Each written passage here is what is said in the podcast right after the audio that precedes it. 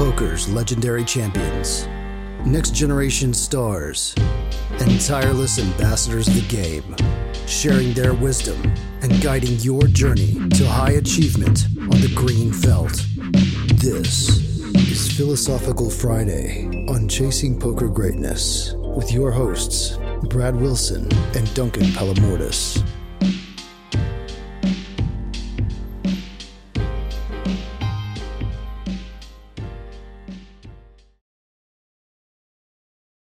What is up, everybody? Welcome to another episode of Philosophical Friday. This is uh, your co hosts, uh, Peter Birmingham, and yours truly, Duncan Palamourdas.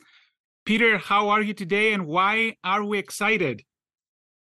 I am very well, Duncan, and we are very excited. We have a very special guest today.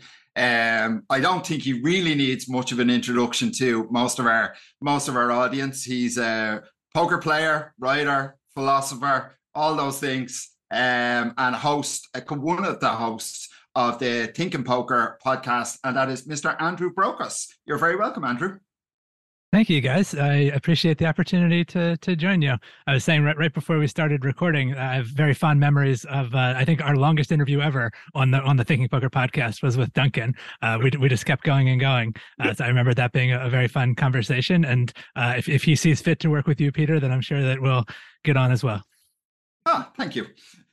We, we appreciate the, the kind words. And, and, and Andrew, I know you need no introduction in the poker world, but we will give you a proper one regardless because I'm, I'm so excited. Uh, so to, to, to attempt the impossible and summarize, you know, Andrew in a few words, the phrase asset to the poker community comes to mind. He's an author of over a dozen books that I know of, including the highly acclaimed Play Optimal Poker series, as well the most recent Essential uh, Essential Poker Concept series, which you can find on Amazon, but in other places as well, in his website. He's also the author of an article that sits on my personal Hall of Fame of best articles of all time. Uh, it's the 2009 article, Raising for Information. He hosts one of the oldest and longest podcasts in poker's history, Thinking Poker, who has piloted both by himself, but also with incredible co hosts such as uh, Nate Meyvis in the past and currently Carlos Welch. He's, of course, a top poker player with several cashes at WSOP. He's also an instructor and he has helped several people improve their games, including myself, both directly and indirectly. So I owe a lot of uh, my present game to Andrew and all the things that you know I've learned from him over the years, uh, over the more than a decade now. So, in terms of background, he's formally trained in philosophy with a degree from University of Chicago, which gives us the perfect excuse to invite him over to podcast and have a conversation with him. and Andrew, what I want to know, did I forget anything? I'm pretty sure I did. well, uh, you know uh, what what life can be summarized in in just a few sentences. I actually I, I want to quibble a little bit with the, the, formally trained in philosophy, just so people don't get too excited. I, I do have a degree in philosophy. That degree is 20 years old, and uh, we can talk about what how little was required of me to receive a philosophy degree from the University of Chicago. Uh, might appall people who uh, have certain ideas about philosophy, but I will say there there are uh, significant blind spots in my knowledge of the philosophical canon. So I guess then one question would be uh, if you compare the things that you learn during your training and after your training. Uh, because I'm sure you do your own reading and things like that. How would the two uh, compare? What are the things that perhaps you learned over the past 20 years versus during your training? Um, yeah, I mean, I think the the I, the, the way that I would think about having been you know trained in philosophy, like taking philosophy classes and things, is not so much that I learned like specific information you know that i'm gonna like repeat a sentence or something that was uh oh this professor said this and you know it just blew blew my mind i mean there were probably a few moments like that but i think a lot more of it is just getting tools for um you know the rest of your life. It right, kind of helps you to uh, make make the kinds of decisions that we all have to face and uh, you know hopefully continue to to accumulate wisdom and, and learn more about the world. So i think there's no question that you know 20 years of life experience you're going to learn a lot more than you are no matter how rich the like academic setting that, that you're in. But I think that with a good foundation, and it's not like philosophy is the only way that you can get this foundation, but uh, you know, I, I think that it helps you to make the most of the experience. I mean, eh, to process experiences that you've already had and things that you've already read, and then also to make the most of uh, experiences that, that you will have going forward. I think actually, to the extent that they're, I would say, like the University of Chicago in particular is is really aggressive on like not being practical. That's like their whole thing is like we don't offer any like practical job training skills. Like in, unless the job that you have in mind is academic, like there's there's no there's no pre law, there's no pre med. Like that's not. Um, um, there, there, there's no no practical training of any kind. Um, but so so like one of the more practical things I, I took a, a, course on uh, happiness which i mostly just took because i liked the the professor but it did actually end up being it was it was surprisingly rigorous first some people kind of thought it was my senior year and some people were like oh that's like a slacker class that you're taking in, in your senior year. But uh, there was a good amount of rigor like there was a, a, lot of reading involved and and i mean we were to some degree looking also at the sociology of happiness not just to kind of vague uh, you know what what makes people happy but just questions about like what is it um what does it mean to, to, to live a good life? You know mm-hmm. what is what does that look like? And but just very practically like what actually makes people happy? And you know i had heard these things before but the the, the idea of that the, there there is a level of wealth that is important right? That like essentially the the main driver of, of happiness for a lot of people is um feeling control over your life. Mm-hmm. so when you're at a, in a state of poverty where you don't have control over your life right? You, you don't know where your next meal is coming from or you don't you're not protected from the elements or from dangerous people in your life or whatever uh, you know that that is very stressful and, and that leads to people experiencing you know low levels of, of happiness or high levels of unhappiness. And um but you know once you've kind of secured certain things like you know if if you have for instance and i'm sure we've all heard this right you know like you have a million dollars and then you get another million like you are not doubling your happiness. That's, right. that's exactly right. Uh so and it, you know i think that has a lot of implications for poker in terms of um what what your goals are in in poker and, and what opportunities you pursue and that sort of thing Absolutely. I mean, the, the so-called diminishing utility of, of wealth, right? You're absolutely, yeah. absolutely correct. And and it, it's funny that you mentioned that because I was hoping to ask you as a joke, uh, what is the meaning of life? And now that you made that amazing introduction, I'm going to ask you very seriously, what is the meaning of life for you, Andrew? Like, what would you say it is? Uh, I I know I claimed earlier to have learned a lot in the last 20 years. Uh, I can't claim that I've learned the answer to uh, to that question. what would you say is uh, your current working theory? You know, like if you were to, you know, you wake up today and you had to decide for yourself, this is where I think uh, the answer is so far for me. What would the answer be? Um, I mean, it's just on, on like a, a practical, like day to day basis. I would say the the main thing I'm trying to do is like treat people well, and in particular to look out for people who are often not treated well um, mm-hmm. to, mm-hmm. to sort of take particular interest in people who, who are not treated well and to try to take advantage of the um, position that that I'm in, like various privileges that I have in my life, and just the, the platform that that I have, and and the microphone that I have to, you know, Im- improve their their treatment or help help other people uh, understand the plight of people who are often not treated well. Absolutely, no, that, that, that's great. And what if I were to follow up on this? What is it that makes you, um, you know, happy or content? Um, what what happens? What are the inner workings? The, the, the reason behind that? What what what what do you would you say is the the reason why it gives you pleasure? Uh, I think it's often hearing from someone that their life was you know improved or enriched as a result of of something that I did, and that um so you know the, the other big thing that i've done outside of poker is uh, I, I, was very active in competitive debate when I was in high school and college, and then uh, you know later worked in in the Chicago public schools and then in, in the Boston public schools, uh, starting debate or or facilitating uh, debate programs in uh, high schools, and now this organization is working in the middle schools as, as well in in Boston, and that was something that I was very involved with for a few years, and uh, so now the people who I knew as kids when they were in that program are now entering their 30s and you know are starting to have uh, you know established careers of, of their own and things like that. So th- there's a satisfaction in in I, always kind of thought of that as like well that's the more like meaningful side of my life. You know, there's like the poker is kind of utilitarian, mercenary. I have to make some money over there, and then like the meaningful thing that I'm doing is helping helping these these kids. And uh, I won't claim that like poker is, is equally as enriching, but uh, I mean it has. I have thought, especially as I've started spending more and my more and more of my time in in the poker space not just playing poker but as you mentioned like writing the books and doing the podcast and, and that sort of thing. Um i did kind of wonder like well is that enough? Like have have i uh am, am i getting too distracted by that? And, and i'm not as focused on on those things that i told you were important to me a moment ago. Like am i actually am i actualizing that in in, in the work that i'm doing?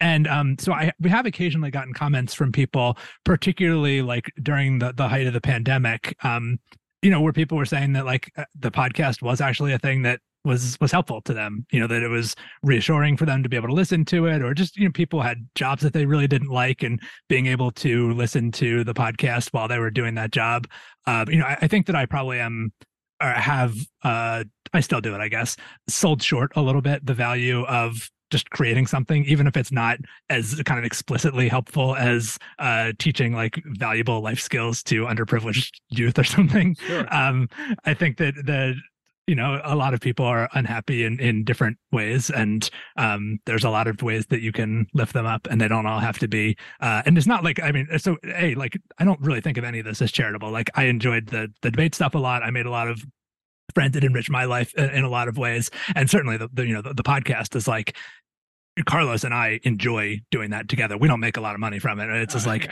we, it's it's a thing that that we enjoy doing, and part of that joy comes from the fact that that's a joy that the audience you know shares, and knowing that that is that other people are also uh, enjoying that.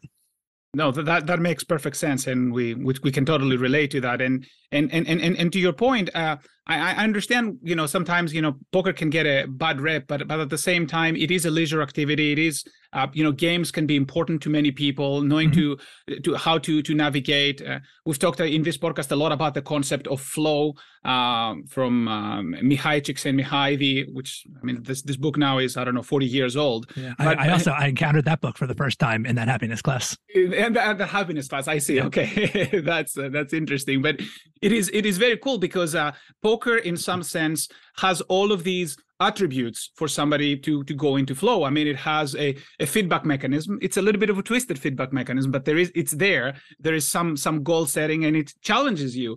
So I, I can see why people can improve their lives by potentially getting better at it. So uh, you're you're right. I mean it's not exactly like teaching underprivileged kids but at the same time it can have tremendous amount of, of value especially again as someone on the receiving end, especially the way you're doing it, was what, what I was about to say. Like as someone who's been following your work for a long time, it has helped me tremendously uh, improve my life. I can only speak for myself, but I'm sure a lot of other people can relate to that. So there is a a great deal that can be said even even for that game, especially when it's done in a in sort of like a, a proper way. You know, like you know we treat everybody with respect. You know, it's a, it's a competitive game. We understand that all we sit at the at the poker table. Um, we're there and we're taking certain risks. As long as all of these things are clearly defined nobody is you know struggling with with with addictions and we're taking advantage of them and all of this side ugly stuff that can be there as long as we have a proper way to not necessarily eliminate them eliminate them but mitigate them i think they can be very beneficial yeah, I, I, agree with that. I'm I'm very influenced on this by Tommy Angelo, um, who I I, I don't want to like butcher the line, but to, to paraphrase him a little bit, I think essentially he says, you know, poker is like a, a machine for producing um, misery maybe is the word that, that he uses that it is sort of perfectly calibrated of you're you're at least when you're playing live poker you're in public you're experiencing maybe pain was the word he is he's big on, on that yeah, word pain but yeah, um you know your, your other people are, are seeing you experience this pain there's money involved there's uh eh, there's inconsistent feedback there's like all these things but so you can take that as a positive though and you can say well this is a kind of in some sense low stake even if you're playing for a lot of money it's low stakes compared to like many things that will actually happen in your life dealing you know the death of loved ones or illness or various you know um so it, it, it is kind of a like a low stakes or practice environment to experience those things and learn to deal with disappointments and learn to deal with other people getting very upset around you. Like that's a huge thing that, that i learned Absolutely. from poker is just you know a, a lot of times people will get very angry in some sense at you. You know they'll, they'll, mm-hmm. they'll call you names or they'll, they'll, they'll say nasty things to you. And to be able to separate yourself from that a lot and say like because in poker it's so obvious. You're like okay that guy's mad because he paid off a river bet that he knew he shouldn't have and now somehow that's my fault. Like you know like see this like it's, it's very clear to see the, the, the connection uh, but then you, you, start to see that elsewhere in your life. You're like oh i see. This person is actually upset about something entirely different. Even though they're shouting at me right now it's still not easy but like it's a little easier for me to be compassionate in my response when people are um you know behaving aggressively toward toward me uh to to have had those experiences in in poker and and oh i recognize this behavior. I, I see what this is. Oh yeah this is this is absolutely peter. Oh sorry Duncan didn't mean to. It just actually just it brings up actually just talking about the the sort of that social side of it brings up something interesting because um patrick howard actually tweeted yesterday about how expensive of a hobby is online poker for a recreational player and actually, surprisingly, and obviously we know Patrick is big into MDA and obviously has huge pool, so we can we can kind of take it that his information is relatively um is is relatively good. That it's about eighteen dollars an hour for a recreational to play 100 no limit online, which if that's something you're enjoying and you get pleasure from, even if you're losing, it's not actually an expensive hobby from that perspective. Mm-hmm. Yeah, I mean, like 18, a- there's not much you can do for $18 an hour that would give you a lot of entertainment, you know, probably that level of interaction and entertainment where like you can still win, but at the at the end of the day, it's you know, you're placing bets and overall you're losing, but there is a potential there. Um, so yeah, it's just a just an interesting sort of sidetrack on it there. Yeah, uh, Andrew, did you want to uh, comment on that? Uh, you you had something to say on that? Um, I think uh, what I was going to say, the other thing I was going to say in, in, terms of um, seeing behavior, uh, the it, it was a non-poker example actually, but um, I spent some time a couple of years ago with my my cousin and and her daughter, who at the time was maybe about three years old, and uh, I, I got on very well. I, I, still have a very good relationship with with uh, I guess she's my second cousin or my first cousin once removed, however that works. Um, but uh, you know, she, she was she was we were my my partner and I were staying at at their house for a few weeks, and so you know we we were in a, a pretty like intense relationship with the two of them during the time that that we were there. You know, we were almost like co-parenting the the, the kid. Her husband was away, so it was helpful to like have some other people there. Um, but uh so the, you know the, this little girl was was very sweet with me most of the time and then you could just tell like when she got tired she was turned into a monster. And like there was one time we, we were building blocks together and all of a sudden she just like walked over out of nowhere and pulled my hair and called me andrew poopyhead I'm like, well, hey, I just got bullied by a three year old, so that was kind of funny. but like, it was just, it, it, was so plain to see, you know, how much her mood changed once she was tired.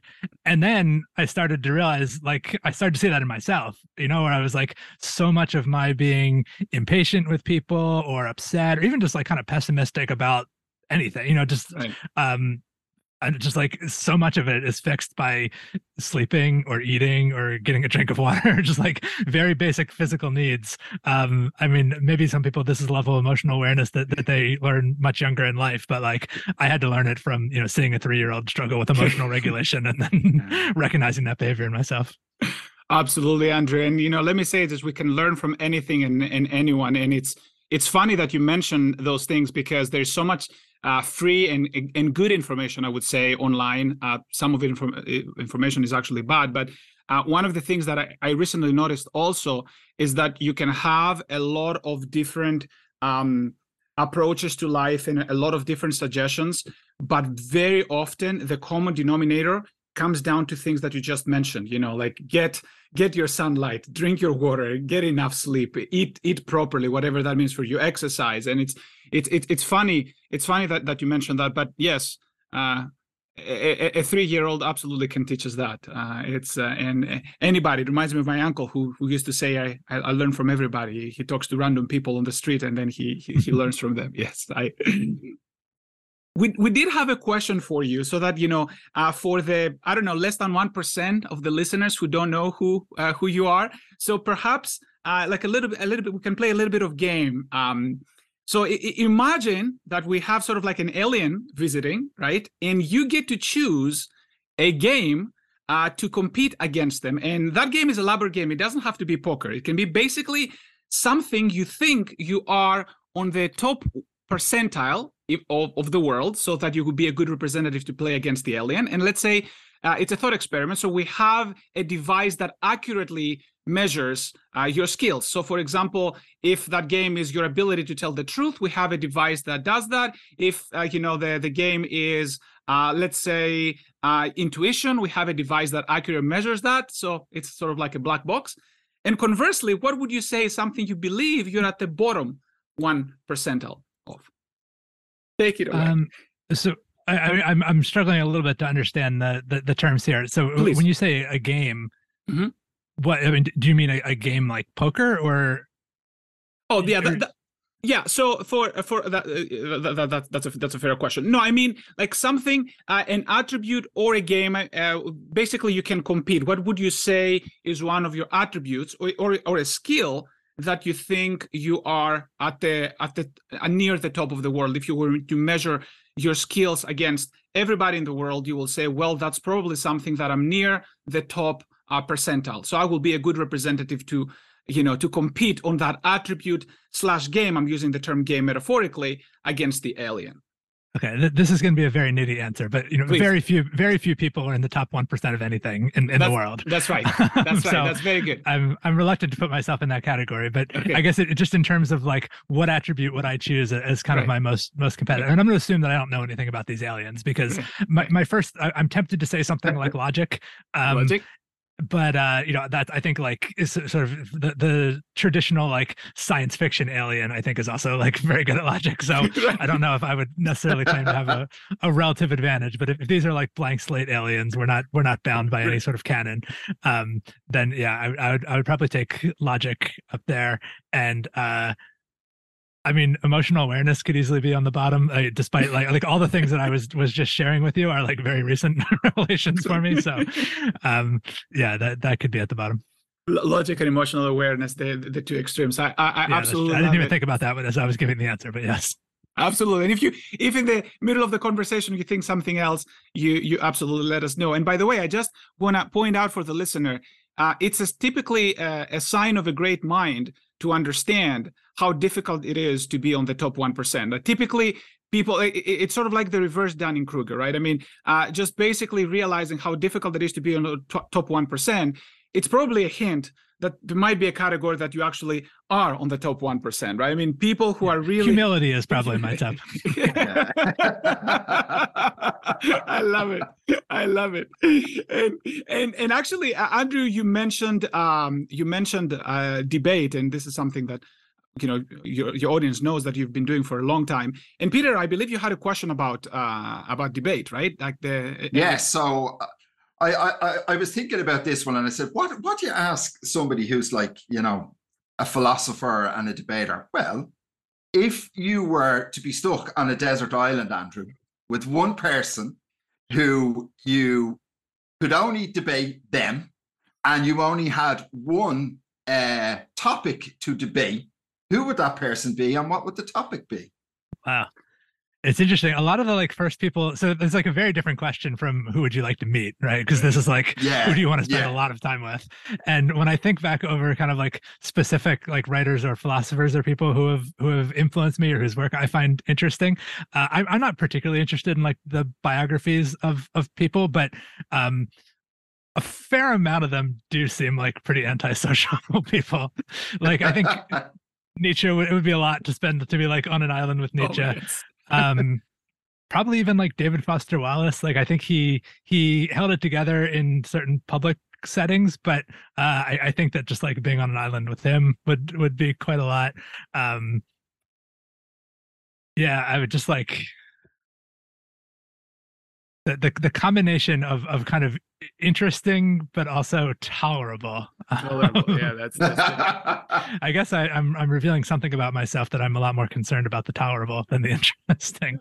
But that's well, a big commitment. To fair, that's it's not a, it's not a it's not a a small it's not an insurmountable thing. Like I mean, it's something you have to consider. Yeah. So now I'm I'm trying to think like who um I mean, I don't know that I'd really want to like debate him. Martin Luther King comes to mind as, ah. as sort of like a, a person who's ah. both kind of like very, very wise and influential, but also seems like, you know, it would be pleasant to be around and not interesting. right, right, right. Uh, but yeah, I don't, I, I, guess I would rather just like sit and listen to him talk than like argue. I mean, I'd probably, I mean, I guess the debater in me would like find something to argue with him about eventually, but uh, yeah, I, I, it's, I think the combination of those two things is, is tricky for me to, to pinpoint uh, a good candidate. That's, Absolutely. That's that's that's not not unreasonable. It is like I mean it's it it it's difficult. It's almost like picking your three favorite uh, albums to take to Mars with you, as which was the discussion we were having just before we uh just be before we came on air. But um even to it's nice to just even get a sense of you know what um the kind of people that you would find interesting to to talk to is is good. So thanks for thanks for that, Andrew. And, and, and I, and uh, how about somebody like uh, uh, uh, Diogenes, like one of the first uh, uh, cynics? he because you mentioned somebody who's who's interesting, and there's a, a story that immediately popped to mind. He, um, I believe it was Alexander the Great at the time who visited who visited Athens, and Diogenes was like very very popular for, for for those who who may not know he was like walking around on a stick he was peeing in public uh, uh, he just didn't didn't care about uh, the the social aspects. Uh, he he wasn't doing it for the sake of doing it. He just thought that that's the way of being liberated, basically. And Alexander the Great was impressed. So he comes at some point. I mean, he Diogenes was like sitting on a shadow somewhere, and um, uh, Alexander the Great is like, uh, Diogenes, it's pleasure to meet you. You know, name one thing, and I will absolutely give it to you. And it's like, can you please move away? You're blocking the sun for me. so that sounds like a cool dude. I don't know. Yeah, that's a good example. And I actually, I think poker attracts a lot of people like this, where I have a lot of respect for like weirdos or, or people who are are very willing to just kind of like not not be constrained because i like i think i am a fairly constrained by like social pressure person. So like i have a lot of respect for people who are more just like willing to not care what people think and just do but again like as if i were a person on an island with them I would want them to care what I think. Like I sure, sure. they're not necessarily people that I want to like spend a ton of time with, but I do think they are important and I think like there's a lot that we can learn from them and I think they should have the space to do the things that they want to. But I th- and I think it's like not a coincidence that a lot of great artists fall in this category of like in their pursuit to be like creative and original, they also, you know, did a lot of damage to people around them. That's that's that's a very that's a very good point. Uh, and, and, and and Peter, I mean, you mentioned something we were talking before the podcast started. I mean, we have to follow up for the listener. What's that? I mean, we can ask that question to Andrew. Yeah, oh, the, the, three the, albums. With the, the three, three albums, albums you take to Mars. Yeah.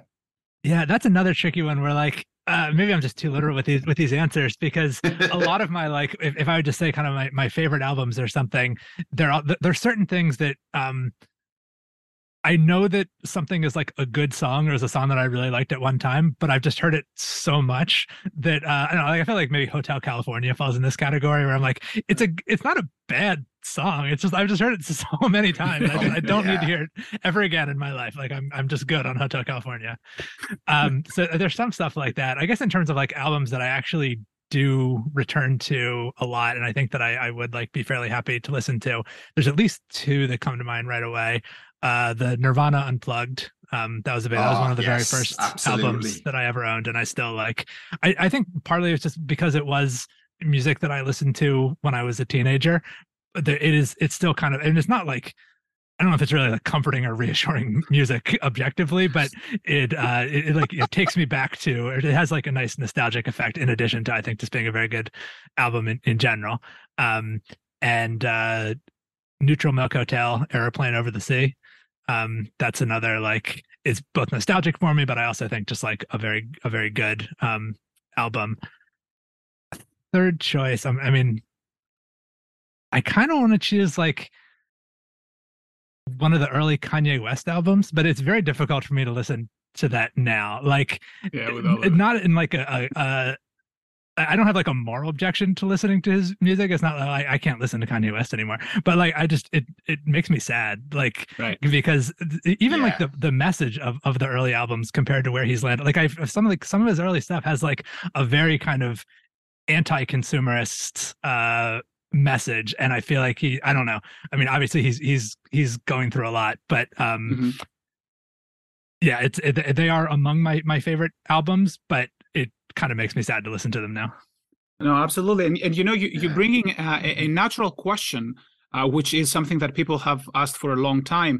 Do you think uh, the art can be detached from the artist? And and I think you probably know where I'm going with this, but do you think that the piece of art can be enjoyed completely separately from the artist themselves, or do you think that there's a certain aura of that artist moving around that art and whatever it may be something that they've done socially their previous work their beliefs about the world uh, can the two be separated i mean i, I think there's kind of like can they be separated for me like i mm-hmm. I know what I know about Kanye West, right, right. and like I'm going to think of it when right. I hear his music. So you know, if if I could just sort of play for a person who somehow didn't know who Kanye West was. And I was just like, here, listen to the song. Isn't this a good song? Like, of course they could enjoy it. And like, it wouldn't be like colored by, by, but like my experience of it is, um, actually, I, I heard, uh, I listened to a lot of, um, this podcast, WTF, which is, uh, one of the like early, very popular podcasts hosted by this, um,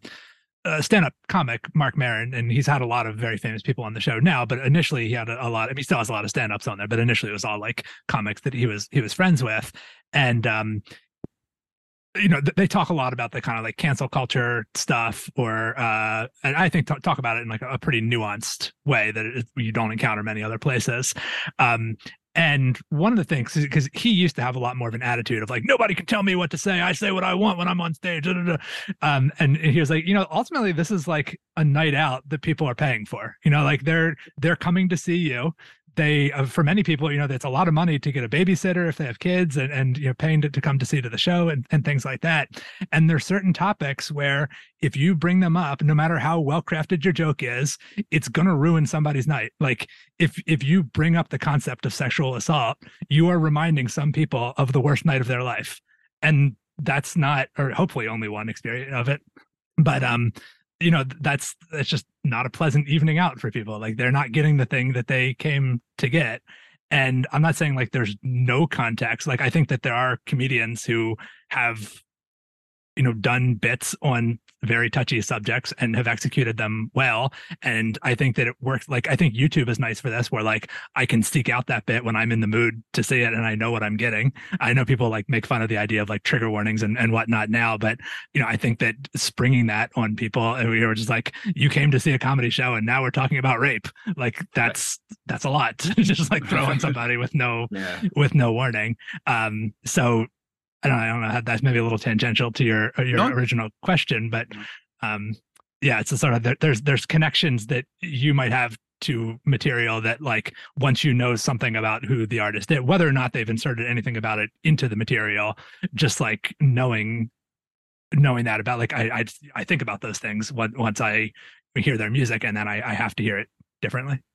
Oh, no, absolutely, and it's and, and it's an excellent point and a nuanced point. And I mean, I could at least ask you ten different questions. You know, like you know, like maybe responsibility. You know, that when somebody, for example, goes and listens to somebody like Anthony Jeselnik, and then you know, rape comes up as a topic. Is that you know as surprising as let's say uh, someone like uh, uh, Jerry Seinfeld? You know, so right. which is like completely completely different comedians. But um, you you reminded me of. Um, a, a, Greek comedian. Unfortunately, the audience may not be uh, familiar with them unless they're Greek themselves. But just to, to paint a picture, the biggest troll. Imagine the biggest troll on on in Greece, like literally the biggest troll. He's trolling e- everybody, uh, and a, a, very funny, funny, funny dude. Uh, he is the basically the definition of anti-establishment uh, or the modern Diogenes.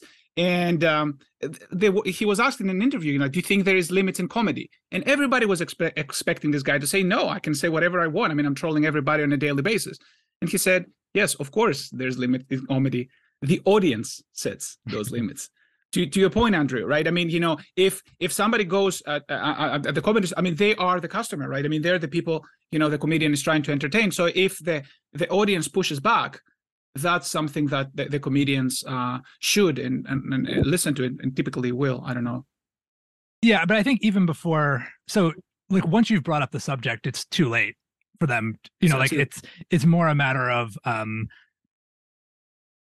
so I, like I think I think the the answer of like do you know what you're getting into when when you show up? Um you know if maybe if you are going to an Anthony Jeselnik show like a fair number of people already know what what his deal is. And you know maybe you should if, if you are bringing someone who doesn't know maybe you should warn them what what they're what they're in for. Uh, but I think you know I think there's a lot of context where people just don't um you know casinos are a great example of this. Like people get comp tickets for shows and and they just and probably casinos have more rules for you know like they tell people not to bring up certain certain subjects just for purely economic reasons of like look you know th- this is an establishment where we're encouraging escapism and we're not going to raise certain subjects. And I, I, imagine that there's you know forms th- those forms of sort of discouraging certain topics have, have come up for a long time.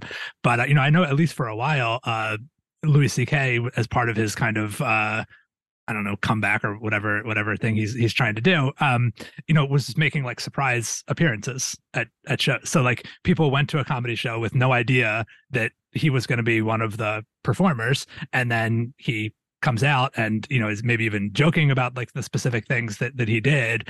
And that's another it's again like no one people didn't consent to that. They didn't have a chance to opt out of it. They didn't sign up for pushing back or, or for having an argument with nor are they on an equal platform to have an argument with him. Like the the damage is kind of already done uh I, like i again I, don't have a problem with like the existence of of him. I i personally like i was a big louis ck fan. He's another i mean much like kanye west where like it's just it's difficult for me especially because his material does deal with like his sort of weird sexual hangups in, in a lot of ways. Like it is difficult to listen to that knowing what I now know about him, I do still think like I I still think a lot and like a lot of his early earlier stuff did like shape how I think about things. I think he's like a very talented person and I'm glad that you know that material exists in the world but i think people that you know deserve to be warned that they are you know about to be exposed to louis ck humor and not have it like sprung on them. Uh, that's a that's a very that's a very good point. Information is always key you know like uh, when you can have information then that can trigger awareness and then it can it can help with uh, with the decisions. And, well, and, uh, and, consent i would say like because i think we, right. i was thinking about this you, you mentioned you know uh, when we were talking about poker a, a while back and uh, you know people often ask this question of kind of like uh, people who don't know a lot about poker have the idea that, that poker is a lot about like lying or the, the bluffing is lying. And the way that i think about it is there's no like deception is the expectation when you're at the mm-hmm, poker. Like mm-hmm. everyone is there fully understanding, or I mean, it actually it gets awkward when they're not. Like I've played in some settings where it is a more casual thing, and people are like, "Oh, you're you're playing a little hard, man. Like we don't we don't right. check and raise here. Like you know, check and raise is permitted." yeah. yeah. So like that, I like I find that an awkward situation because I'm like, "Are we doing this or not?" Like it's fine yeah. if if if we're gonna like I don't want to play poker. If we're gonna be like if we're just gonna be like hang like I'll play a different game. Like I don't but if it's poker, then like it needs to be cutthroat. That's what the game is. Right. So like I but you know, in, in most poker settings, it's just understood that you know we're going to be cutthroat we're going to be we're trying to deceive each other and there's no expectation of truth even when you ask me a question like what did you have in that hand you know that i'm not necessarily you you fully right. you know you're going to read into whatever i say but the expectation is not that i'm telling you the truth when i tell you something and we both know that and that's like part of the part of the conversation. And so i think like where where deception becomes a problem or where that kind of like mercenary thinking becomes a problem is uh, in in relationships where that's not consented to you know like in a, a romantic relationship where the the at least one person's idea is you know we're not just each trying to maximize our own interests and you know sort of whatever we take from the other person we you know like if one person is thinking of it that way and the other one is not that's a problem. And so i think you know like poker i think works because it is an understood good environment where everyone has kind of agreed and consented to relate to each other in that way. Uh, absolutely, to, to the point we were essentially discussing earlier that as long as these things are um, the the social con- uh, contract, if you will, like it's, it's yeah. understood what the rules of the game are. Absolutely, yes. Yeah. yes. And, and and and Peter, uh, since we we mentioned cancel culture, I believe you had a question on, on cancel culture. Maybe we can we can ask him. Uh, you know, uh, yeah, it kind of yeah, it kind of just it kind of just fed into it that um what your opinion was. Obviously, we're we're in a climate where cancel culture seems you know it's is kind of taken probably too much of a hold in certain situations. But how much do you think it actually sanitizes debate, where people are now fearful for, with coming out with you know sort of unpopular opinions for fear of cancellation? Um, I don't know. I, don't know if I fully accept the premise that like I mean I know that's a thing that's that's talked about often.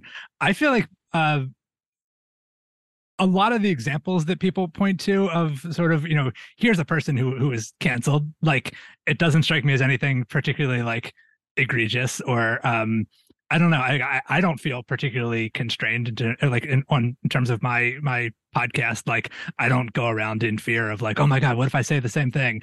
Uh, I, I certainly am not like, oh, I, I can't even look at a woman or she's gonna such and such. Like I I feel like a lot of the rhetoric around that is, is very kind of overblown. Um, I've tried to give people opportunities to convince me on it before, and uh, I, I I'm I, am i am not really of the opinion that, that we are in like a particularly uh cancel culture sort of sort of mind. I mean, I'm obviously very aware of like the rhetoric around it. Um, and so the, your question was like, how much is it is it chilling debate? Um, I think that what's happening is it's making space for other kinds of arguments that were not previously um, being heard or or being given the kind of footing that they are getting now and I think it, it's that kind of um, uh, there's a good there's a good saying around this that that I, I can't think of the exact wording of it. It's sort of like to a person who has always enjoyed advantages, equality feels like a disadvantage. Uh, I think that it is kind of there are people who are accustomed to having their opinions given uh, a sort of unfair amount of credence and they were accustomed to other people not being taken seriously or, or not being heard from at all that they didn't they they weren't presented with with their ideas at all. And so you know i, I think a lot of what's called cancel culture is actually pushback. It's like no one no one is actually like louis ck is doing fine. He's not canceled. Mm-hmm. um just that you know one example that is often pointed to as someone who's been like canceled. Um so you know i think for, for a lot of these folks what's happening is they are they're getting criticized uh they and there's more debate right there there are now people who are debating things that previously were not debated that previously were just they were put out there and there there was no no pushback was was heard from them so you know are some of those people now afraid to say things because they can't handle that pushback maybe uh, I feel like that's more on them. Um, I think that you should be willing to defend the things that you're going to say in public. And if you're like, well, I can't say this thing because then people are going to say that I shouldn't have said it. I don't know. I mean, either defend that you that you should have said it, or maybe they're right and you shouldn't say it. Like I don't. Uh, I I, I, I'm sure that I, you know, in the 10 years that I've been podcasting, I'm sure I've said things that I regret. And if someone, you know, went back through my, you know, 10 year and pulled out something, was like, hey, what about this thing? I, I would feel comfortable either saying, yeah, that was a mistake. Uh, I wouldn't say that now. I'm I'm sorry, but like, I, and I don't think that I would be canceled as a result of that. I, I I think that you know, as long as that's presented in a in a genuine way, which it would be for me. Um, I think that that would not cause a, problem for me. And I think that there might also be things where I would say, yeah, I do still stand by this, and I'll I'll tell you why, and I'll listen to your problems with it, and I'll tell you why I stand by it. And I think a lot of the the people who complain about being canceled don't want to do either of those things. They they don't want to apologize for something that they said, but they also don't really want to defend the thing that they said. They want to be able to put it out there, uh, but not not defend it. And so they often use that phrase, oh, it was just a joke well, well, did you mean it or not? Like, I, like I know you said it like it was a punchline, but there was also there was a point there, and it doesn't seem like you want to defend that point, but it also doesn't seem like you want to back off of it. So, like, which is it? You know, like that that that kind of waffling. I have as a debater, I have a big problem with that. Like, I'm I'm fully for. I'll, I'll argue basically anything. I'll, I'll entertain any argument. Um, but you need to be ready to stand behind it. Like, I'm not going to give it credence uh, in like a sort of half-assed way. Like I'm going to take it seriously, and that's going to include telling you why you're wrong. If that's you're. That's a very interesting point, and I think you're illustrating the idea of uh, of responsibility. Essentially, like you you have the responsibility yeah. of everything that you're saying. Uh, I I do have a question related to that. Do you think the element of I guess what Taleb would call Extremistan that we live in an era where uh, we have a little bit um, too much reach, uh, especially we're talking about successful people. Uh, for example, a musician back in the day, they will fill a stadium, uh, and really back in the day, you know, only the people in the village will know about the musician. So if somebody was angry at the musician, you will have the 30 villagers who are angry at them. Um, I mean, certain problems can come from that. They can be ostracized and other things. But in this day and age, if you're successful and you know uh, there is, let's say, a, a, a pushback, then you may have like a a million people be angry or sometimes a billion people be angry. And um, do do you think that sort of like extreme um, power uh, that exists in the modern world uh, should also be taken into account when we measure responsibility? Sort of the the your the things that you say or put out there might be heard in a totally different context maybe than than you had no I, I think this happened with um we, we can easily imagine a hypothetical anyway you know where sure, th- sure. there's there's a word that means something in a different language Right. and to me it's just like a nonsense word and so i put it in a song and and Sure. you know and then someone's like hey that word means such and such and you know they're very upset about it um i don't know i mean that strikes me as something where it's sort of like there's an explanation for that and uh, i understand that you know some people might not accept that explanation or or you know are going to be more conspiratorially minded and be like oh well know he, he must have known what that what that meant when, when he when he put that out there or something.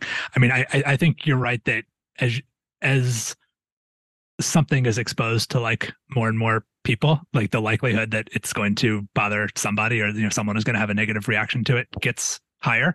Um i think that that is kind of part of just like a a social debate like it's a big social debate like again it's like more voices are are coming into the space and they have a right to be heard and you know other people can kind of evaluate them and uh I can decide for myself like do i think that person actually knew what that word meant when the you know or, or like do i think do, do i buy the the conspiratorial argument or do i buy the the other argument? Like i think that's just sort of something that gets hashed out. Uh, i mean i agree that we don't have like maybe so i mean i think this is like a, a more general problem of sort of like our our certain of our technologies are kind of running ahead of our um our moral reasoning and, and some other things as well. I mean, I think there's there's much bigger places where that's a problem, like our our ability to um, affect people on the other side of the world. Like I, I think human beings in general are reasonably good at like i mean the thing that we have experience with anyway is kind of moral reasoning around people who are very close to us and like like physically close to us but also you know familial in, in a family sense close to us. And so thinking like I, I think a lot of people have a, a decent intuitive sense of like oh it's probably not right to like punch a person who's standing near me. But you know the, the harm that we do to people who are more uh, far away from us as a result of our actions you know we we have the technology now to inflict that harm and we don't really have moral intuition around how to how to think about that how to think about the consequences of our actions for uh, far-flung people for other forms of life for people who haven't been born yet um, you know th- those are things that we're a lot less good at thinking about so I, I think to some extent like what you're describing there is kind of a subset of that much that much larger problem I'm one one one example, and, and this is this is quite a, a particular example, but I do I, I do think it has like sort of ra- wider ramifications. Um, the issue with around J.K. Rowling, um, are is this something you're both familiar with? Why? yeah i'm she's been- i'm reason I, I would say i'm maybe like at the 70th percentile of knowledge of this like above average Okay, but not like super knowledgeable just for, quickly for the listeners, for anyone that doesn't understand, basically she was in quote unquote terms cancelled um, because of her views on transgender people. Um, she is a fierce advocate for women's rights, but she doesn't feel that it is correct for transgender females, I think is the correct term. And if I apologize if I'm wrong, um, to occupy single sex spaces with um, cis females, as I think is the correct term, um, i.e., for example, women's prisons. Now, um, as a former prison officer, I can completely understand where she's coming from with this, but this has seen her attacked for being transphobic. Now, to me, on a surface level, this would appear an overreaction to call somebody transphobic when they're on the one hand protecting one section of society because this is where this was the point and um, side she was coming from that she was protecting uh, the rights of cis females um, versus allowing transgender females into the same space. There's like there's competing there's a lot of competing incentives with this uh, with this debate. It's not clear cut, um, and I think to cancel somebody on that sort of basis seems extreme. Like to, even to the point now where uh, there's a there's a game coming out this week, a Harry Potter game, and this is getting massive blow up that people are not buying it Hogwarts because Legacy, of yeah. what's gone on. Yeah, I mean, I guess one thing I would say is that the the existence of that game would suggest that she has not been canceled. Like again, sh- she is doing fine. Um, Yeah. she is she's being criticized, uh, but she's Yeah. continuing to publish books. Uh, her her material is still being licensed. Um, But she is being excluded, though, Andrew. She's been excluded. Her legacy has been excluded. Like there was a massive Harry Potter anniversary show only just Christmas past, and she was completely excluded from that. And that's like that's her legacy. And she's been she's been almost. We don't care who wrote it. It's all about the stars now. She's that's that's a big deal to somebody who to a writer. Their le- their actual legacy is being pushed to one side. Yeah, I think this is uh, uh, the, the the details of, of her situation. I think are are uh, bigger than we're going to be able to sort out in in the next Yeah, couple of minutes. absolutely. Um, I would say that I think there is more to it than your your summary there. Um, I think that she her her presence on Twitter and a lot of things that she's said on on Twitter and like other other social media spaces, like the she, she may espouse that that view that that you shared there. I think she's espoused quite a few other views as well. Um, so I, I think that there's kind of a, a general um, th- there's a context for for all of that, and I don't have that full context. Is, is part of why I'm No, and, and, re- and nor do I. reluctant to- Just for as a disclaimer, I I don't have the full context either. But Yeah. Um, so I, I might have lost sight of, of what the, the question was beyond my my quibbling with the premises.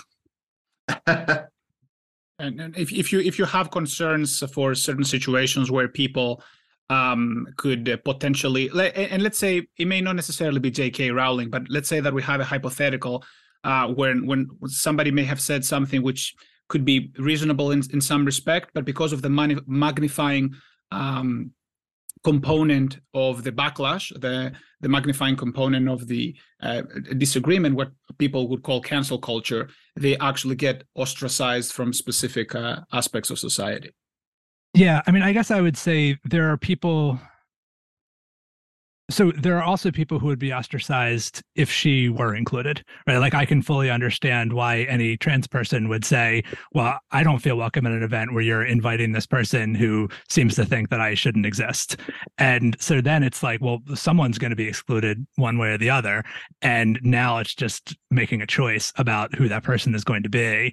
And I think traditionally there was there was no question about that. It was like there there were a certain group of people who were always the prioritized ones, and there were other people who were always the marginalized. And like, I mean, that pattern has not like it's not like that's flipped completely. It's just like it's moved from being really like rounded to 100 zero to being like 98 2 or something. Now you know like it, it's still like massively weighted in i should say our favor because i'm i'm largely in, in the camp of people who who do get priority in, in many of those situations. So i think it is it's more a question of like whose comfort is prioritized ra- and like it is like in the past there would be no i mean even at the time when when those books were, were written right? I mean there, there would be no question as to who was prioritized.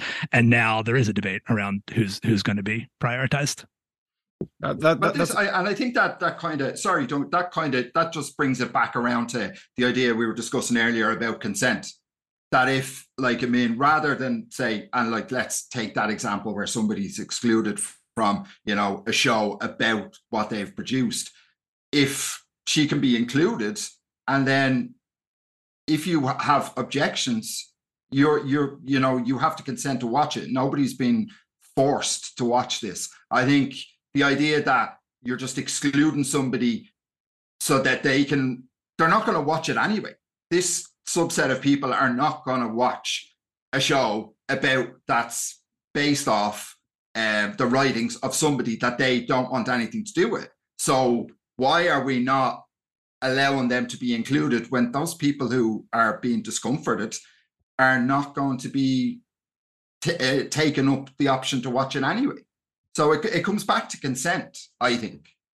But that's just, you know, I'm I kind of this is something I kind of I, I feel quite strongly about because I really I have massive objections to the idea of actually canceling anyone who hasn't actually, you know, done something uh, egregious, you know, as in, you know, committed a serious crime or whatever. Like, I mean, people are entitled to their thoughts, but I think if you don't want to listen to them, don't listen to them. You know, turn them off, block them, whatever. We we we don't have to allow these things into our lives. And I think restricting people from going about their business because they have X thoughts are is wrong. I just yeah, I'm I'm well, but it's it's someone else it's someone else's business that you're talking about. I mean, they're they're making a choice about whether or not to give her a platform within the context of their business, and that it's a choice. And if if they choose to prioritize her, then they're going to lose interest from other people, and that's you know a choice that they're making. Yeah. But so they're also they're also choosing to make money off the back of these people as well. Right. So yeah, is... not in, in in the end of the day, I mean, it is clashes of of different responsibilities, right? I mean, different mm. groups have different responsibilities, and different people are expressing different opinions. I guess one one question that uh, uh, that is related to to all of this, uh, Andrew, is uh, are you concerned at all about because again, uh, cancel culture is is a very complicated issue. Like like you said, I mean, the details matter very much. The question is um, it is it is a question are they really being canceled like like you raised the point i mean the people are generally doing fine especially very successful people um, and uh, when they say things in public they have the responsibility. So you're making some some really good points there. Uh, so I, I, guess one question that uh, that i'm interested in personally is is there an element of frenzy um, that either in cancel culture or in general that um, exists out there, or is there like some sort of like a mob mentality that we have to to worry about, or this is just simply the result of the, the technology that we that we have to live live with? So basically, are you worried at all about a potential mob mentality or or, or frenzy as it pertains to the modern world? Yeah, I mean, I'm I'm reluctant to use those terms because I think that they are deliberately used by um, a certain kind of uh, pundit to try to like I think to to to cast aspersions on on an argument to kind of oh the, there's like a there's a mob mentality behind this. Um, so I, I think that's it's often used uh, not exactly as a straw man, but uh, it kind of in, in that same sort of thing, a way of dismissing an argument without actually addressing the merits of of that argument. So again, I, I, might I might have lost sight. The, the, question is, am I concerned about? Um... Yeah, no. I mean, to, to be fair, I'm, I'm not just saying that there's mob mentality in the J.K. Rowling case. No, or, no, I, know, I know, I know you weren't saying that. I just wanted yeah, to. Yeah, yeah. No, so language. Yeah, basically, my and again, I'm not. Uh, maybe maybe I'm, I'm, I'm misphrasing it, but what I'm what I'm basically comes back to to the question from earlier, the the potential magnifying uh, effect uh, of, of, of of our technological advances, right? The, the fact that you know one voice can be replicated the so-called uh, so-called uh, meme mentality the idea that you know a, a certain idea can propagate culture very quickly whether or not it has been um, it has been researched it's sometimes irrelevant and, and, certain ideas propagate very quickly and they can have a magnifying effect. And i was i was i was wondering if if that's um, and, and I think you, you already addressed it. You think it's it's a straw manning of, that argument, but I was just curious if there was. Well, no, I, I do. Yeah. Now, now that you say that, I, I, I think there's there's a um, I do think there's there's a big problem of things being misrepresented and kind of extracted from their context. And I know you know increasingly now that we I think legitimately are very concerned about um, it's just been total fabrications, right? Like with the kind of Im- improved ability of like artificial intelligence or, or things to just sort of uh, make something that's extremely realistic looking. But you know, like probably now the, the technology exists to you know put put you or me in like a, a, very realistic looking image that you know quite compromising and obviously not like something that we actually did um so i think that there is a kind of um i mean i guess media literacy is is the term of just um and, and, this is i think what's the, the closest thing that I would feel comfortable calling like a mob mentality is when someone, uh, you know, like quote retweeting on, on Twitter is, is a good mm. example of this, where you can sort of see something that that someone said, and it's a thing that they actually said, right? Like you are using their actual words. So I mean, obviously you could lie about this too, and people will have those like fake screenshots. It's not actually someone's tweet, but like you could even take a, a thing that a person actually said, or like an actual excerpt from something that, that they wrote, and then you you take it out of its context and you insert your own commentary on it and you essentially tell people what what to think about it or, or tell people what the context or what the meaning for it was and um many people are going you know especially if you have a big platform or there are many people who view you as a credible source uh, people are going to accept what you said as correct. And truthfully like my experience even after the fact if you show people the the content people are very reluctant to change their minds. Like once they've decided that that x means y um you can show them very like no that's that's literally not what happened. Yeah and like they they're still like well i don't know i still don't like it. You know there's like they've they've they've made their emotional connection to it and, and that's that. Um so i i do think that like there's there's I mean, it's easy to say like, oh, we should just all be more media literate, but like I think it's another example where the, the technology really is kind of outstripping our our capacity, and it, it's a big problem. And I think it it helps to be aware of the problem. But like I've certainly fallen for things like that before myself, so it's not you know, like I'm not claiming to be to be perfect in this regard either. I do think that you have to be extremely careful about who you choose to um just like allow in front of your eyes in the first place because there, there's so much stuff that happens even at kind of a subconscious level where i mean i think people have this idea uh, and it, i mean this has been uh, it's like in, in, the world of philosophy i think it's been an outdated view of, of, how human reasoning works for a very long time but to have this idea of themselves as like rational agents rational, where they just sort of evaluate the information. They're like oh i just look at an argument and i evaluate it for myself and i decide is this argument or true or false. And it's just like that's not how your brain works. It's not how reason. It's not. It's not that you are not an irrational person. No one does that. That's just not how we work.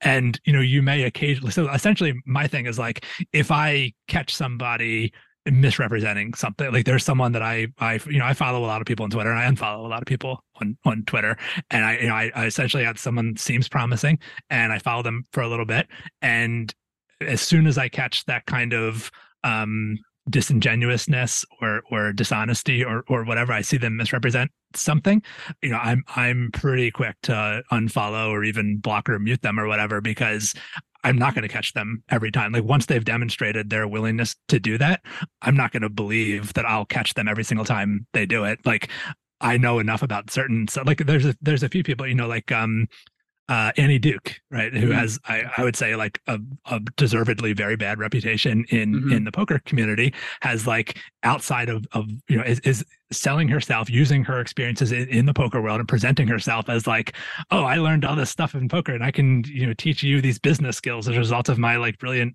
poker experience. And like a lot of podcast uh, hosts or podcasts that I used to listen to have just sort of credulously brought her on their show and accepted at face value her story about like, oh, I was, you know, they've apparently done no investigation into, or you know, have not like fact checked her claims about what she was like in the poker world, or if they did, they chose not not to engage with them, and like that dramatically lowers my opinion of any show. Like, there's many shows that I stopped listening to because they brought Annie Duke on, and that I mean, I would say that's not me canceling them in the sense of like uh, I, I'm not it's it's me losing trust in their filter. You know, like you have to rely on other people's. I'm not going to be an expert on everything in the world, and so you know, I I have to put limited trust in in other people. And for me, at least, the the way that I try to have like guardrails on that is you know you don't get to fool me twice or i do my best to like stop you from fooling me twice. So once you show me that you're not responsible with the the platform that i've given you or the access that i've given you to my eyes and my thoughts um then i i'm i'm pretty quick to uh disengage Absolutely. I mean, you, you're casting your vote essentially. I mean, you're, you're acting out your responsibility, and you uh, you can ask uh, uh, act, excuse me, cast a negative vote in some sense. You say, you know what, this is this is not for me, and and uh, I, am paraphrasing, of course. Like, I mean, so that for for for the listener, which uh, with which I think is very fair. I mean, it's if we don't react to the environment around us, then um, how how will we get how will we create a, a mechanism where the higher quality things will will raise to the top? So often by you know stop listening uh, to to some people or to, uh, by prioritizing e- even better by prioritizing our time by spending our time to things which we value as higher quality we can help promote better ideas. Of course none of these mechanisms are perfect but hopefully you know we get to the in the similar way that we get to better movies by voting better movies in our personal subjective opinions higher that way we can hopefully help some of these good ideas rise to the top and worse ideas go to the bottom again not a perfect mechanism but incrementally uh, we can we can shift in that direction. Is that sort of like, a, or is it a caricature of your argument? I don't want to make it a caricature. No, I, I think I think that's right, and I, I would say, I, and I, probably I still sold myself short a little bit because I will try to bring it to the attention of of those folks when I can and give them a chance mm-hmm. to address it. So like this happened recently with um a person. It was, it was someone that I had actually started following because he is a little bit more right. He's about as right leaning as I can tolerate. Um, and so you know he, he was someone that I was like, well, I, am I'm, I'm trying to expose myself. So I also think this is important that like when you're trying to expose yourself to I don't even want to say arguments that you disagree with, because ideally it's it's just more things I haven't thought of. Because like once I disagree with something, what that means to me is I've thought about it, I've decided it's wrong. I don't need to keep exposing myself to it again and again and again so i'm more interested in exposing myself to like perspectives that i just haven't considered at all that might not come into me from from a different source. So you know he, he's an economist a person that i i started following um or started listening to his podcast. I, there's a lot of interviews on there that i liked that i thought were good that i've you know benefited from from hearing. And then he had Annie Duke on recently. And so you know i i tweeted him and and said you know i truthfully, I was probably not quite as compassionate in, in the tweet as I maybe could have been. But you know, I was like, did you, did you know about her her history in in the poker world? Like, if so, you know, what was your thought process? And like bringing her on, I think this reflects very poorly on you. And he just blocked me. And so that was like wow. the second thing. I was like, okay, it's one thing to make a mistake. Like, like I, I wouldn't say that like I, I feel pretty good about the guests I've had on the show, but like there's one or two that I might do differently if uh, you know in retrospect, like maybe I wouldn't have had them as, as guests on my show. So like I understand that that mistakes happen, and I know how difficult it is to get guests. And if someone has a really good publicist, and eventually you, you sort of like uh, I do need a guest this week. Okay, fine. Like I I understand that these things happen, but like when someone brings to your attention, like hey, you dropped the ball on this one, something slipped through. It's important to me. How do you handle that situation? Do you take responsibility for it, and do you say oh, I guess I should have looked into that. Or maybe I'm not looking into any of my guests enough. I should start put in place a more rigorous research process or stop taking people at their word when they tell me that certain things are true because now i have to wonder like i know a lot about the poker space so when a person comes up and says hey i was this super successful poker person i'm like no actually the, you were a disaster in the poker world um like i know that but there's i don't know have like how many Annie Dukes from other spheres have have been sold to me that i didn't you know recognize them for who they were that it does bring up an interesting point about uh, for people who have a significant audience, like the responsibility that they have to their listeners to when they're putting forward either people or arguments or debate that they're in some way balanced and not too subjective. I think like Matt Berkey was talking about this um, very eloquently in around the whole uh, infamous uh, Jack Forehand thing and it, it's sort of his awareness around how much influence he actually has as a presenter like his uh, how much of an influence he is on his audience and that trying to be understanding that that has consequences what he says and does to in front of his viewers ha, may have consequences for other people that he hadn't realized before and just sort of understanding that he has more about his own responsibility now than he did previously. Yeah, I, have had some conversations with with Matt specifically around this subject, and um, I should warn you, i am going to have to go in about five minutes. But um, uh, on on the subject of of kind of like w- one thing that he that he and I talked about is like what does it mean to be authentic? Because I, I think there there's some pushback from people who are kind of like, well, I, I can't even speak my mind anymore. You know, like I, I can't just say I, I can't say say what I think or, or or say what I feel. And I think there's a difference between like so so much of like we all put out so much content now uh you know but not literally everyone but like everyone on the show and also matt Berkey. um you know we put out a, a lot of content and like we're not putting into it the kind of thought that went into um the Great Gatsby, right? Like it's sort of like great things that have, have been created, and like none like nothing that we think of as great, nothing that we would like point to as great was the result of someone just like firing off the first thoughts that came into their head. And in most cases, it was a matter of like, they wrote it down and then they thought about it and they're like, hmm, do I really believe that? Is that actually what I want to say? Maybe it would be a little better if I said it this way. And they ran it past other people and those people gave them feedback and they were like, I don't know. I think it's a little tangential. Like, I think there's, you know, the, a lot of that isn't happening with the, with the content that's going out now. And the idea that like, as a result, like, because we're not going through those filters, like somehow the things that we're saying, like more auth- more authentically represent ourselves like i don't i don't think that's the case at all. Like i i just th- there's there's that whole premise of um sort of like being spontaneous is the same as being authentic. And I, I don't feel that way at all. In fact i kind of I often, you know, when I'm spontaneous, I often feel like later, oh, I could have, I could have said that better. I didn't really, like, I'm sure there's probably could be, if I, I, I, won't for this reason, but like, if I were to rewatch this, there would definitely be moments where I was like, oh, you could have worded that better. You know, they, they could have found a better example for that. Um, so there's a lot of things where I feel like because I was spontaneous, I was not as authentic as I could have been, and I, I didn't give the the things that I wanted to say as much um I, I, didn't cast them in as, as good of a light as as I could have, and I, I think that happens um, quite a bit now with with uh, how much stuff just sort of gets you know it's like we don't do drafts or anything on our podcast. It's just like one and done. We record it and it, out it goes you know that's yeah. Very light editing. It's just literally you know if there's a break or something we'll edit that out. That's yeah it. it's like maybe like if, if there's like a scream in the background we'll take that out but like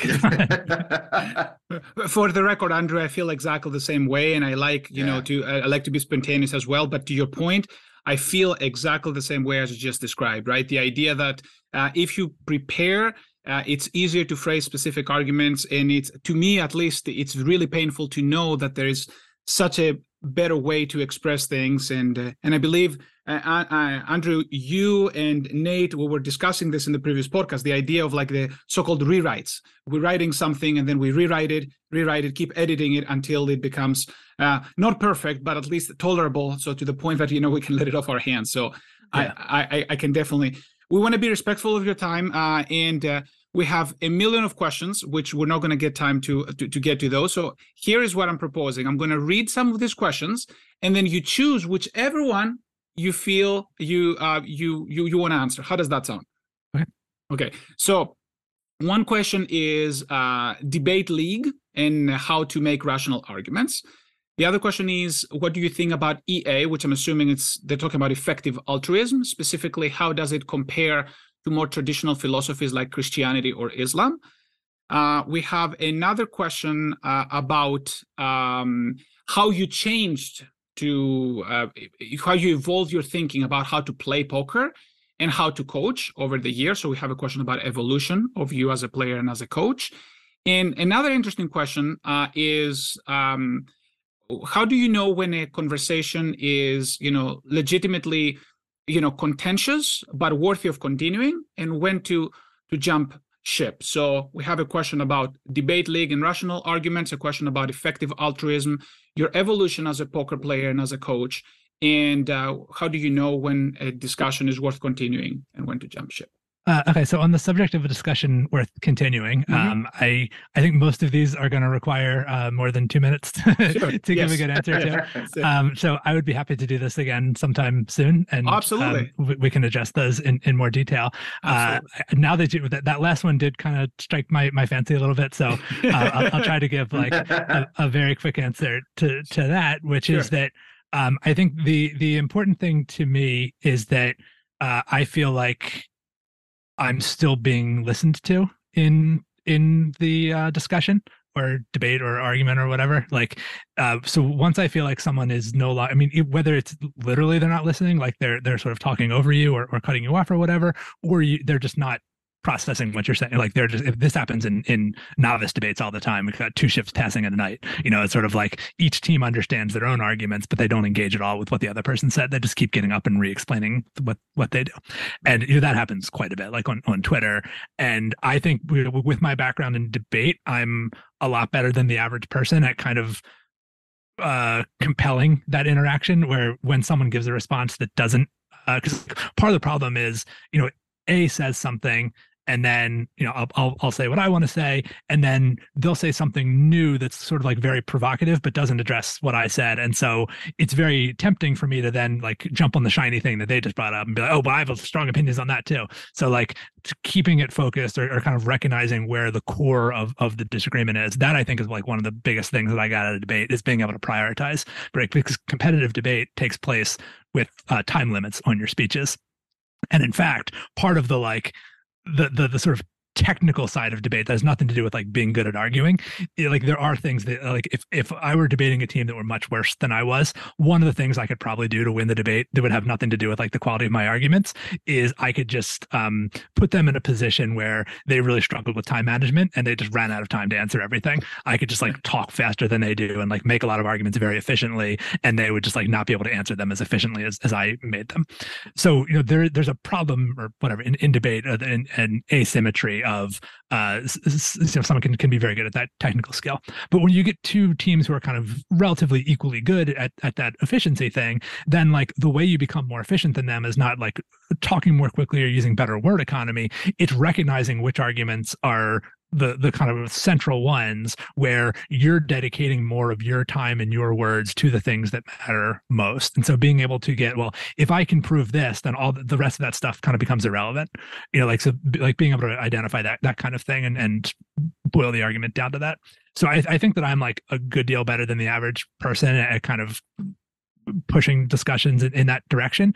And so if people are willing to take that guidance and like if, if they go off on tangents and they're willing to come back like, oh no, hold on, you didn't address this thing, which I think is really important. If they're willing to come back and do that, then I often consider that conversation worth continuing. I will say that that's like a good deal of work on my part and often requires like they get upset and I have to stay calm during that. So like I do try to be limited where like I'll do that with certain people, but it kind of requires like it requires a lot of trust on my part to be willing to put forward that effort when I don't know that it's actually going to pan out. So like I'm most willing to do that with people who I already know, uh, who have proven themselves in the past, or I like I have a relationship with them that they're like I know that they're interested in maintaining that relationship, and so you know they're going to feel a little more um compelled to to you know engage honestly in in that way. And i'm pretty reluctant to do like some of like random trolls on twitter i don't sure. do that. You know i'm not like okay hold on let's have a discussion about this thing that you just you know like um I, it's maybe maybe they would be perfectly fine interlocutors. Like i'm not necessarily assuming that they wouldn't be. I'm just saying i don't have the confidence that i would need in order to put forward the kind of effort that i just described no, this is this is very excellently put, and uh, um, what you are describing, I sort of created a, a term for it. I, I, call it the compatibility of disagreement, and essentially, if you can imagine um, the two opposing views as a branching tree, you know, you start, um, you know, one path goes to the left, the other path goes to the right. But if you think about it, if you reverse that tree backwards, there was a point even if you have to go really, really, really, really, really far back. I mean, if you go back to the first amoeba, so to speak, of the evolution, you know, like yeah. there was a common point at some point. You may have to go really far back, but that, and for me, like finding that common point, no, no matter how far back you have to go, right? To me, that's where it matters to can start understand the compatibility of disagreement, and and, and it's beautiful that, that you put it. You know, like the idea of like not addressing specific points, I think is very, very paramount to a conversation. Uh, and, and, to me, it's a sign of good faith and, and interest in actually, uh, you know, um, is is that a fair assessment? Sort of like finding. Sort yeah, of like... no, I think that that's a really nice analogy. That that's kind of how I think about it as well. Okay, okay. great. Well, Andrew, we appreciate your time in uh, coming up to uh, showing up with us today and discussing. It goes without saying, you're welcome to to do this with us at any point. Uh, we we had a great time, and uh, where can people find you? Uh, probably the number one place would be the Thinking Poker podcast uh, which you can find on whatever you know podcasting platform you listen to. That's where I say I would say I do my best work, and that's because I have my best coworker there uh, in in the form of uh, co-host Carlos Welch, who you Carlos mentioned and previously uh, Nate Meyvis, and the the many guests such as yourself, Duncan, who have contributed as well. Um, so I would say that's like the, the work that I'm most proud of. That and, and the books uh, Play Optimal Poker and Play Optimal Poker Two. Those are the rare case you know work that I put out that was actually heavily revised and improved as a result of that revision process and uh, the input of, of, many other people. Um, and then uh, on Twitter uh, at Thinking Poker, for as long as Twitter continues to be a platform worth using, which I'm a little more optimistic about than I was a, a few uh, months ago, but we'll see. Um, yeah, those, those are the main spots. Excellent. Well, uh, you, you, heard it here, folks. Uh, the podcast is Thinking Poker. The Twitter account has the same name at uh, Thinking Poker. And of course, Play Optimal Poker 1 and 2. Uh, really highly acclaimed book. I highly, highly recommend it. Uh, whatever your views are on on, on GTO, this is uh, this is a book worth reading, and and the reason for that is because it goes down to the to the basic uh, ideas uh, behind it and why certain things work and others and others don't. So I as someone who you know you heard me you know uh, arguing in in in, in both uh, being very critical of the way people are approaching gto in general i have to, to say that this book is is incredible and i, I highly recommend it to anybody uh, who is interested either in working with or without it's uh, and and i don't know andrew if you want to have any any comments specifically on on the book because i really i really personally like it uh, I, I appreciate your endorsement, but I, I should run. So uh, you got you. it. You got it, Andrew. All right, all right. Thank you. Thank you very much for your time. And uh, Thank you, everybody, and we will see you next week. Thank you, Peter. Thank you, Andrew. Yeah. Take care, guys. See you everyone next week. Thanks again, Andrew. Thanks for listening to Chasing Poker Greatness. You can subscribe on Apple Podcasts or on your favorite podcast app. Go to chasingpokergreatness.com to get the newsletter. Join the Greatness Village community, book a coaching session, or dive into the latest data driven poker courses. Follow the show on Twitter at CPG Podcast.